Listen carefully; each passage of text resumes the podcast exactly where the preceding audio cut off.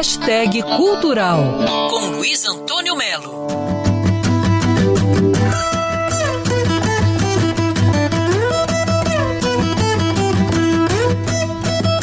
chegou fazendo muito barulho no mundo inteiro o álbum McCartney 3, que Paul McCartney gravou durante a quarentena em sua casa em Sussex, na Inglaterra, e que inegavelmente surpreendeu todo mundo.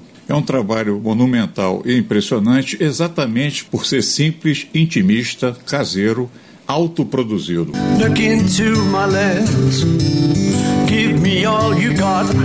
Paul McCartney canta, toca todos os instrumentos, produziu, compôs. Esse álbum vai entrar para a história como um dos melhores da carreira solo do chamado ex-Beatle. Well,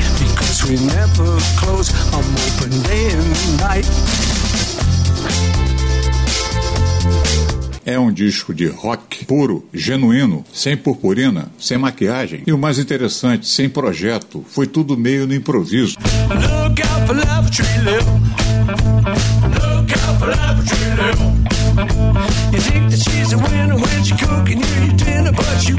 na gozação, McCartney chama o lockdown da Covid-19 de rockdown. Realmente ele fez um rockdown em Sussex, na sua casa, onde gravou a sua voz em vários tons, em vários estilos, em vários timbres. Claro que tem gente dizendo que esse é o último trabalho dele de estúdio por causa da idade, 78 anos. Dá vontade de rir. Nessa vida, Paul McCartney só surfou ondas gigantes. Não vai ser a idade que vai parar esse cara. Luiz Antônio Melo para Band News FM. Quer ouvir essa coluna novamente? É só procurar nas plataformas de streaming de áudio.